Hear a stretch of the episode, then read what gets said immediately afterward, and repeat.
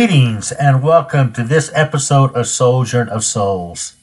Here Sojourn of Souls, we want to extend to everyone throughout the world a joyous and blessed Easter. Yes, this is a wonderful season of the church here. Yes, He is risen. We are delighted to count all of you as our part of our company as we trek together in this world so we can live eternally with God in the next. Just a reminder if you find that traveling with us is useful, we encourage you to follow us and share our podcast, of Souls, with your friends and family. You are our only sales force, so don't be shy about spreading the word. Hi, I'm Deacon Tim Vaughn, and in this podcast, I'm going to ask the all important question Why is biblical reading important, and how does it pertain to understand the Catholic as a covenant faith? St. Jerome answers this question well, regardless of our personal scriptural knowledge. He says, The scriptures are shallow enough for a babe to come in and drink without fear of drowning, and deep enough for theologians to swim in without ever reaching the bottom. So any of us can study scripture. And so in this podcast, we're going to be beginners in studying the covenants so I'll give you a brief overview of each covenant and hope that you would want to swim deeper in the waters in your study. Regardless of where you are in your biblical knowledge, let us begin by praying to God, the Our Father, in the name of the Father, and of the Son, and of the Holy Spirit. Amen. Our Father, who art in heaven, hallowed be thy name.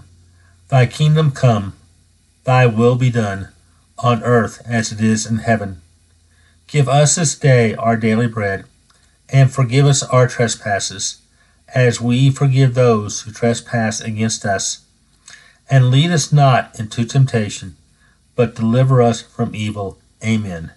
In the name of the Father, and of the Son, and of the Holy Spirit. Amen. So, we're going to look at two terms before we start. And it's important to know vocabulary when we read Scripture. So it's important that you learn the vocabulary of Scripture. So, what is a covenant or testament?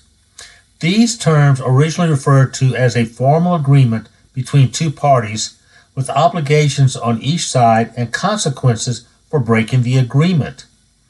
A testament is later also used to refer to the written covenants between God and the Jewish and or Christian people as contained in the Old Testament and or the New Testament. So before we begin, we have to understand that covenants were important long before Jesus established the Catholic Church in fulfilling the new covenant according to Catholic answers. So today we're going to look at the six covenants that we find in the Catholic faith. Now, you may see that you may have other theologians with different um, directions as far as the number of covenants, but I took these out of the catechism. So we're going to look at these on why they are able to build on each other and why they are important to our faith. So remember, as I mentioned earlier, we're going to be beginners in studying the covenants, so we're not going to go deep into each covenant. But I'm going to give you a taste of each covenant so you can study it further. Because that is the purpose of this podcast to help you to study further in your faith. So, the first covenant, which was with Adam as the husband, God created Adam and Eve in God's image and were given dominion over the animals.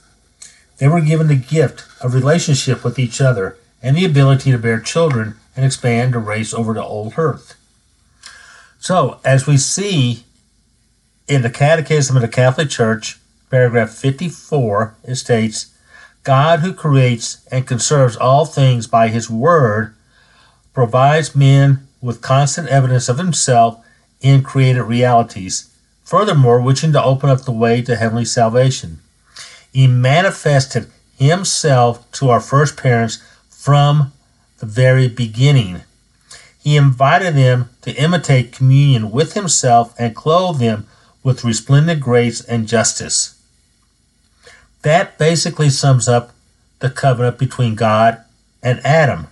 And God promised in his covenant marriage will bear fruit and descendants will fill the earth. The second covenant is with Noah as the father. And with Noah as the father, we moved up from husband and wife to now a family. God established a covenant with Noah and his descendants never again to flood the earth, destroying all of life, as we read in Genesis 9, verse 9. This covenant is established with all of humanity. Paragraph 56 of the Catechism says After the unity of the human race was shattered by sin, God at once sought to save humanity part by part. The covenant with Noah after the flood gives expression to the principles of the divine economy toward the nations. In other words, towards men grouped in their lands with each other and its own language, by their families and in their nations. In God's covenant with Noah, he made a rainbow in disguise as a sign of that covenant. Never again shall all creatures be destroyed by, the, by a flood. There shall be never another flood to devastate the earth. God said. The third covenant with Abraham as the chieftain. God established a covenant with Abraham that he would make a great nation of his descendants, through which the whole world would be blessed. On his part, Abraham had to leave the land of his youth and entered into the promised land to him. Abraham and his descendants also were required to circumcise all male descendants. From the Catechism, paragraph 59. In order to gather together scattered humanity, God calls Abram from his country, his kindred, and his father's house in Genesis 12:1, and makes him Abraham, that is, father of the multitude of nations. In you all the nations of the earth will be blessed. The fourth covenant is with Moses as the judge. The Israelites will be God's chosen and precious people. Acting as a representative for Israel, Moses ascends the mountain to hear the terms of God's covenant with the people. He promised to make Israel a holy kingdom of priests that will spread his blessings and glory to all nations. Israelites will be God's precious and chosen people. From the Catechism, paragraph 62. After the patriarchs God formed Israel as his people by freeing them from slavery in Egypt. He established with them a covenant of Mount Sinai and through Moses gave them his law so that they would recognize him and serve him as one living and true God, the provident God and just judge, and so that they would look for a promised Savior. Under Moses, God established a holy nation to keep God's laws and the commandments.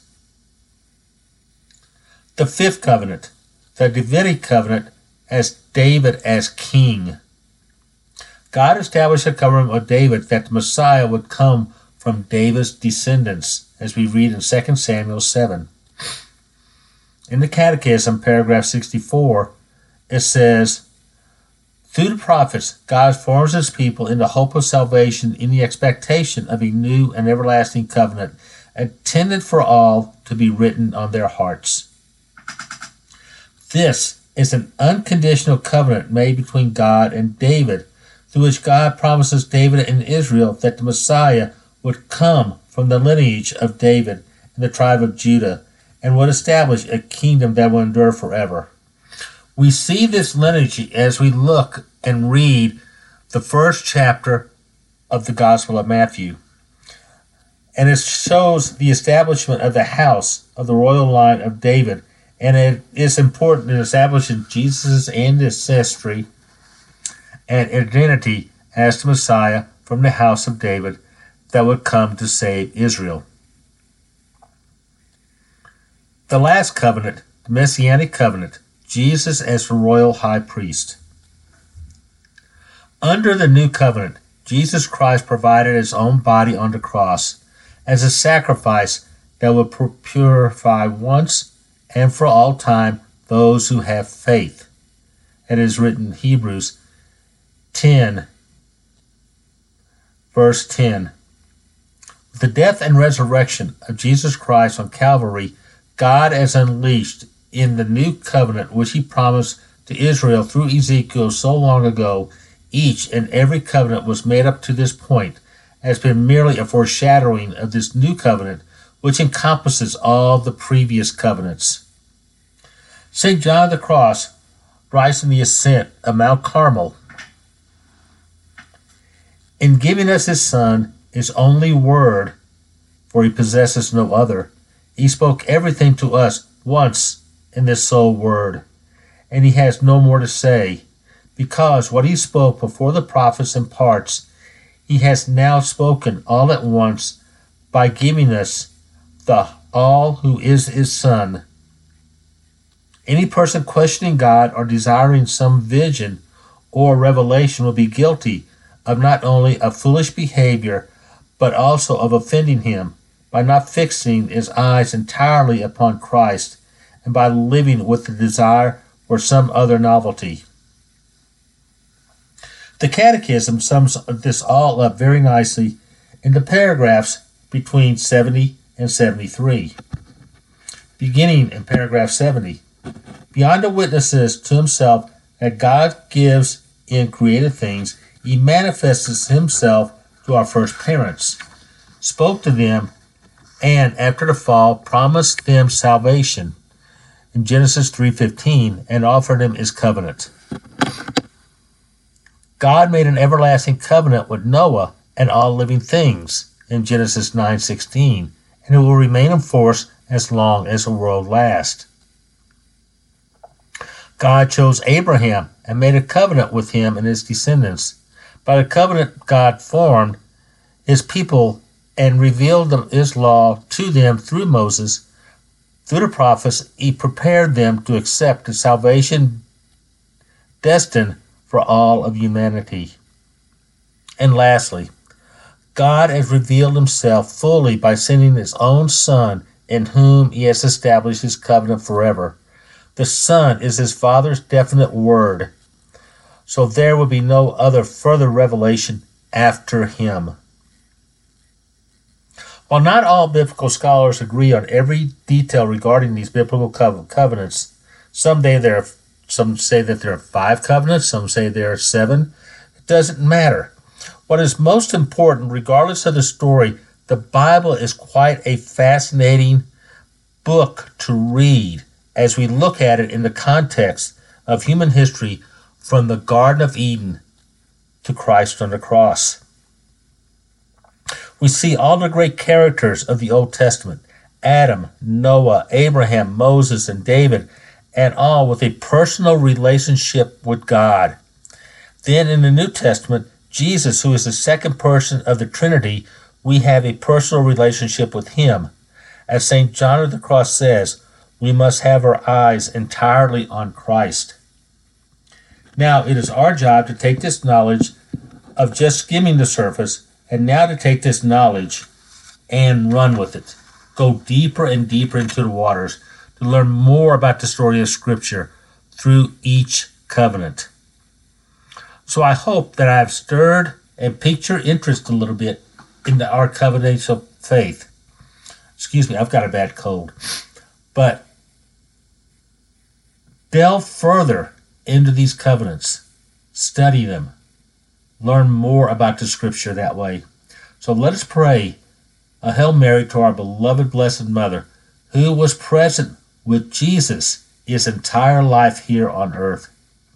In the name of the Father, the Son, and the Holy Spirit, amen. Hail Mary, full of grace, the Lord is with thee. Blessed art thou amongst women, and blessed is the fruit of thy womb, Jesus. Holy Mary, Mother of God, pray for us sinners, now and at the hour of our death. Amen. So until we meet again, may the Lord bless you, the Father, and the Son, and the Holy Spirit.